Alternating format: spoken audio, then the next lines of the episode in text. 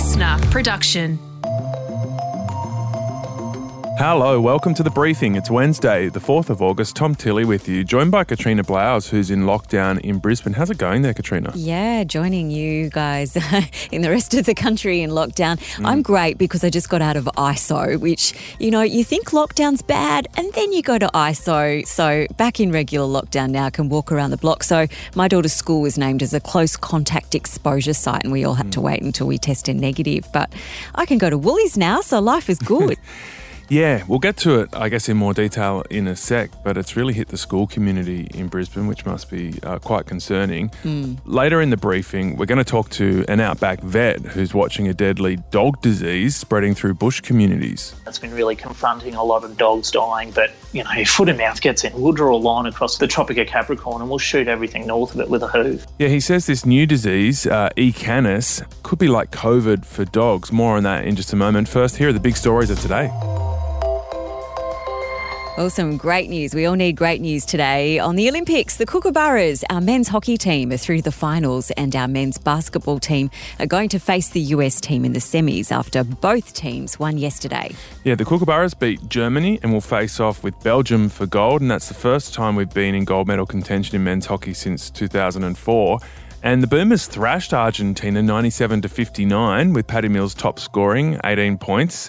So it's going to be super exciting and kind of intense to see them play the US. Oh, it'll be so good. The Opals, which is the women's basketball team, will also play the US in their quarterfinals, while Peter Bol will be running for gold in the mm. finals of mm. the 800 metres tonight. Not that we needed any more reasons to stay up late, hey?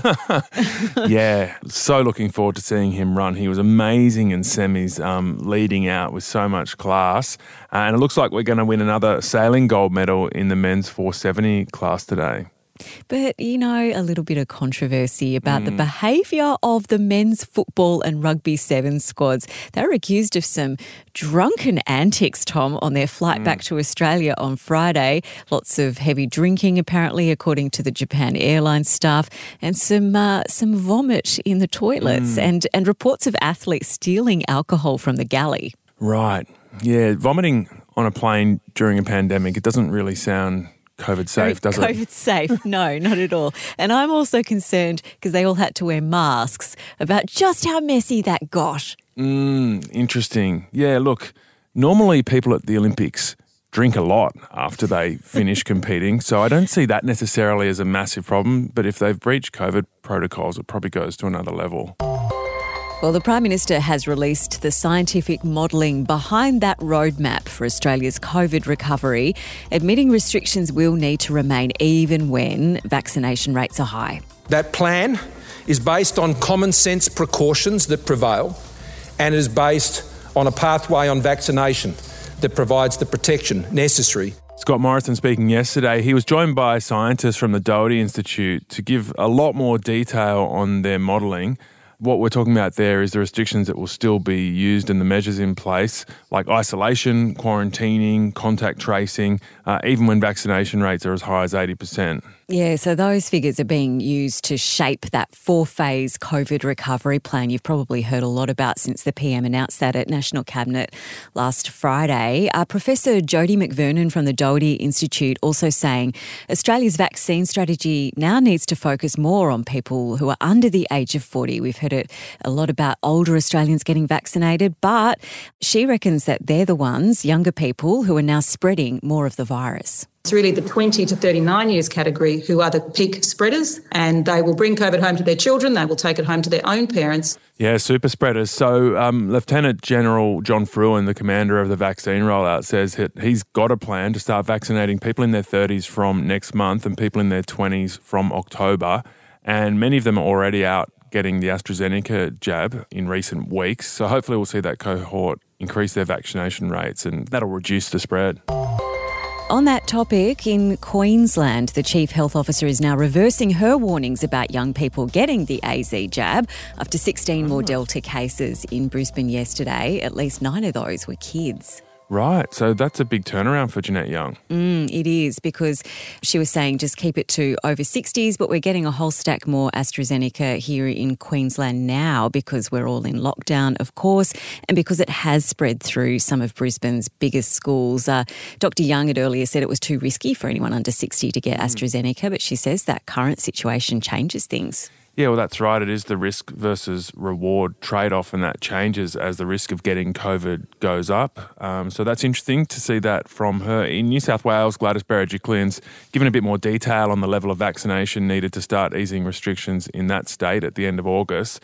On the weekend, she started saying at 50%, we'd see some restrictions ease. Now she's fleshing that out with a bit more detail. Six million jabs is roughly half the population with at least one or two doses.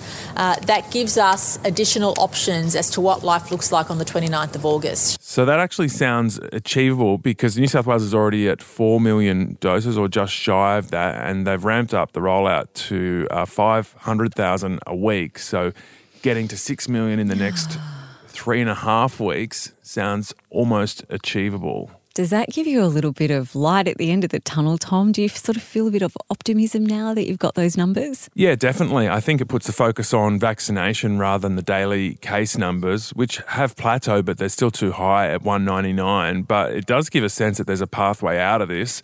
Um, they're talking about potentially letting people go back to gyms at the end of the month in a very careful COVID safe way, also mm. outdoor dining. But they were uh, working on a roadmap for how we were going to relax this lockdown when the time came, but they've been pushing back the public release of that.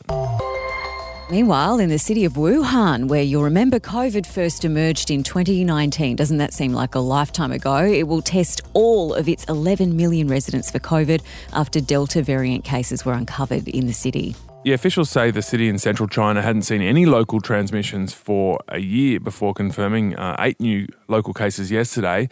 And they're believed to be linked to an outbreak of Delta that's led to lockdowns in more than 20 other Chinese cities. So there's concerns that the virus is spreading. It's the domestic tourist season over there. So lots of people out and about on holidays and uh, isolating and testing millions of people in other cities is underway. Telstra's announced that all of its payphones will now become free to use. So I guess they're not payphones anymore, are they? no, it's an oxymoron. Uh, that company still has 15,000 payphones across the country, which I got to say, uh, maybe I'm just used to seeing them, so I don't notice mm. them anymore.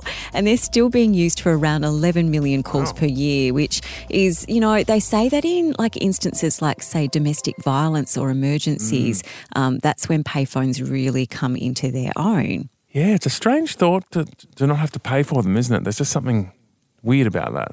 So there are some limits. You can only talk for six hours and you can't ring overseas. but imagine the prank calls that are going to be happening oh. now. Don't give people the idea. Wow, yeah, six hours is plenty enough to um, prank someone. All right, Katrina, we'll catch you later. Uh, Annika's jumping back in as we look at E. canis, a disease sweeping uh, outback dog communities.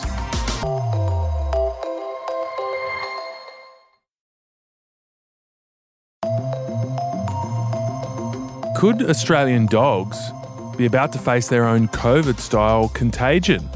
Lock up your Dalmatians, Annika. Ah, Tom, what is the equivalent of AstraZeneca for puppies? I need it immediately. Look, I am a dog owner, and Australia has one of the highest pet ownership rates in the world, with almost two thirds of us owning a domestic animal. And of course, dogs are the most popular option. Yeah, so those millions of dog owners are being warned about a new deadly canine disease called E. canis. It was previously only seen in remote parts of Australia, but it's threatening to spread into Australian backyards in our cities. It was first identified in the Kimberley region in May 2020, but concerned vets say it's starting to spread and could become like the coronavirus for dogs. Yeah, it's being compared to radiation sickness, where the bacteria seeks out bone marrow, kidney, and liver. And the vet you're about to meet says it's already killing thousands of dogs a day in outback areas. Campbell Costello's a vet based in Alice Springs. Campbell, thanks for joining us. Tell us where this started. We have no idea. We do believe that the disease maybe came in the Darwin or Kimberley area. Uh, we don't believe it came through the NPA or Northern Peninsula area of northern Queensland. Where was it first noticed exactly, and where did it go to from there? So it was first noticed in Halls Creek in Kununurra in May 2020 and it was confirmed on blood tests there by um, private veterinarians. Uh, then a week later, it was confirmed in Katherine in the Northern Territory, but we suspect that it had been there for a long time prior to that. It can be spread through basic dog ticks, which are quite common. So, can you tell us, I guess, one, how common ticks are and how concerning it is that this is how it's spreading? Yeah, you're exactly right. The brown dog tick is the vector. We've had some basic models and maps done those ticks are south of the Tropic of Capricorn, uh, all across Northern Territory, Western Australia, Queensland, New South Wales, and possibly we are suspicious Northern Victoria. With the wetter weather that we've seen with La Nina, warmer temperatures that we see, that tick distribution is spreading further and further to where we thought it was. Within 14 months, we've seen this disease be detected in Kununurra and then spread all across WA, Northern Territory, majority of SA, a first case in Victoria and Horsham a couple of weeks ago, and then last week in Queensland. It spread so quickly. So, a lot of dog owners would be familiar with regular ticks. How long does it actually need to attach in order to spread that bacteria into your dog's bloodstream? So Ehrlichia canis only needs uh, the brown dog tick to attach for about an hour to be able to regurgitate the infection into the dog's bloodstream. Okay, so you said before that it started off in those very remote communities in the very remote parts of the Kimberley, then you found it in the Northern Territory, and now it's spread into a number of other states.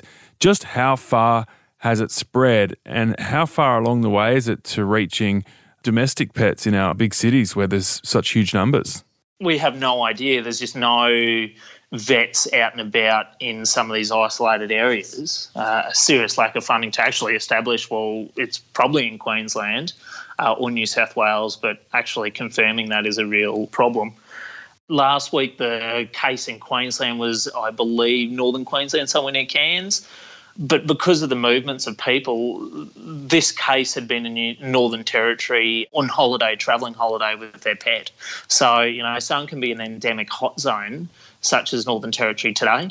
They can be in Cairns, they can be halfway to Brisbane within a day. So, is it fair to say that so far it hasn't reached a major town or city? That we know of, right. yes. Because this disease, you know, we can call it the great pretender. It looks like so many other things. It can appear as, oh, my dog's not eating, or my dog's bleeding out of its nose. So, or my dog is just can't clot and hemorrhages anywhere. So, there's a possibility that this disease could be out and about. We just haven't seen it yet.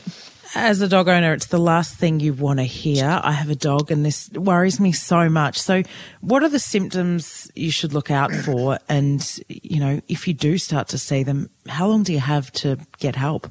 I've had a lot of cases in the Northern Territory that are just like, oh, my dog hasn't eaten for a day or two uh, it's vomited, uh, it's drinking a lot of water or urinating a lot more than normal, uh, it's lethargic, right up to severe clinical signs such as uh, nosebleeds, bleeding out of needle sites, a uveitis, so smoky blue eyes, up to extreme and, and sudden seizures and, and death.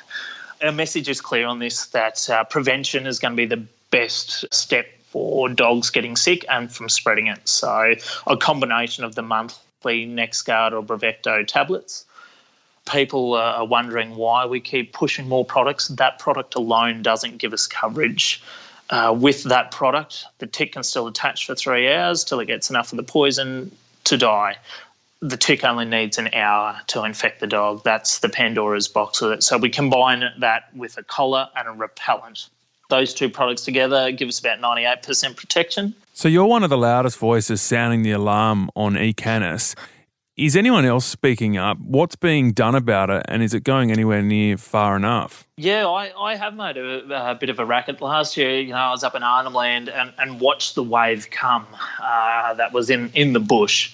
I was servicing several Indigenous communities up there and just watched it come. I think veterinary science, you know, we get busy in our work and we don't talk about this. I guess for me, we've seen published literature for the last decade and more, especially on rabies and Australia's underpreparedness for a major disease incursion such as this. E. canis beat rabies to the start line. It got in here, and there has been very little awareness about it. There's been very little narrative talking about it in areas that are affected and areas that may become infected. And that really concerns me. And I feel this has been a test run for other diseases that are, you know, sitting just north of our borders in Southeast Asia and Papua New Guinea. You know, E. as I said, we had everything here. All we needed to add was the disease. Well, that's going to be the same for rabies, foot and mouth, African swine fever, African horse sickness. We have the pig, we have the bat, and we have the climate, and we have the isolation. If something like that was to get in, oh, it, it'd be disastrous. So it seems to have emerged not long after COVID really hit Australia. We've seen border closures over the last 18 months between different states. How is it actually getting out? Is it still just along those tourist and, and trucking trails? We're going to see wild dogs and stuff shifting the tick and its disease around. This disease travels well, and human input and cars and things travelling around is just helping it so much easier. Until COVID hit, I think a lot of Australians had been a little bit too relaxed about the risk of a pandemic. Um, that's obviously changed now, probably brought a whole new level of concern and awareness. Do you think there are any parallels between E. canis and COVID? I mean, obviously, one to clear up is whether it could be passed on to humans, but otherwise, the way it spreads, the danger posed, the restrictions might be used. Are there any other comparisons? Oh, 100%. You know, I'd have to say in certain areas that I've been and my colleagues have been, it's been worse than COVID for our doggo friends. It's absolutely mopped the floor with dogs in certain areas. You know, some Indigenous communities and urban communities in the top end, uh, we're seeing a shift from people traditionally being uh, dog owners to cat owning households because they're just sick of watching their dogs die. Some of the data that we have on communities, we've seen up to 60, 70% of dogs pass. It's been absolutely so destructive, and we are worried in certain areas there is a risk that this is zoonotic. The, the ticks may, you know, in the perfect scenario, so in, in regional and Indigenous Australia, overpopulation, lots of dogs, lots of ticks, that it could infect people. Literature does suggest there's a very small, but in the perfect setting, a risk of it getting to human beings. So, yes, this is the COVID for dogs, but worse. I think, especially up in the Northern Territory, where we have been a bit insulated from the COVID outbreaks on the East Coast, there's complacency there and to diseases in general, including the tick sickness. I'm seeing a lot of evidence. You know, the dog movements across borders at the moment um, have been, uh, yeah, have been quite high and a lot of those dogs haven't been on any any um, preventative measures at all.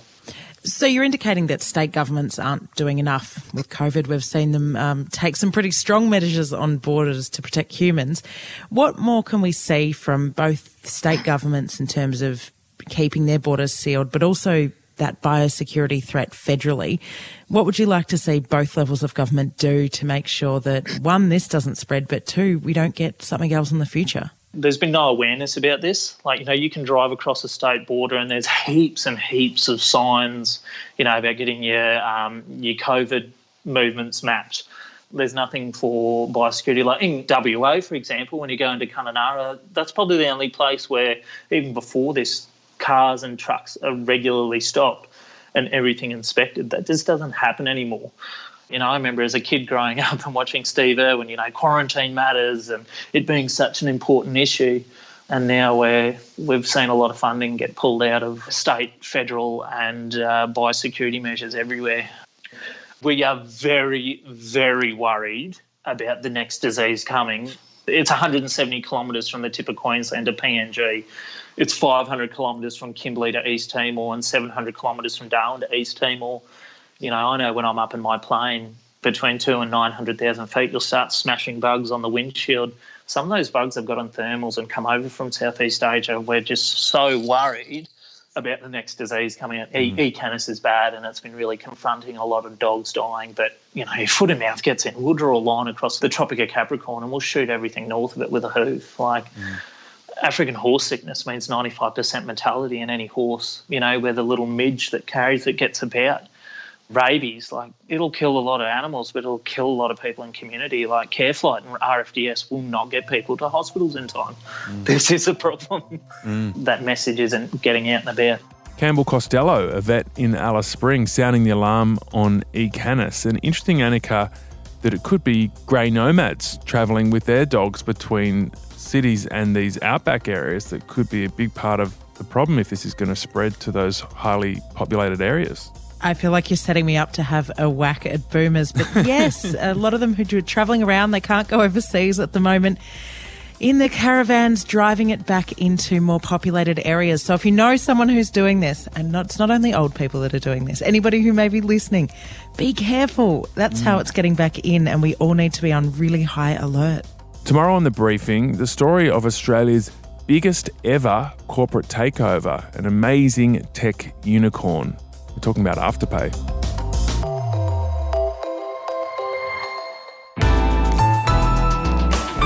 Listener.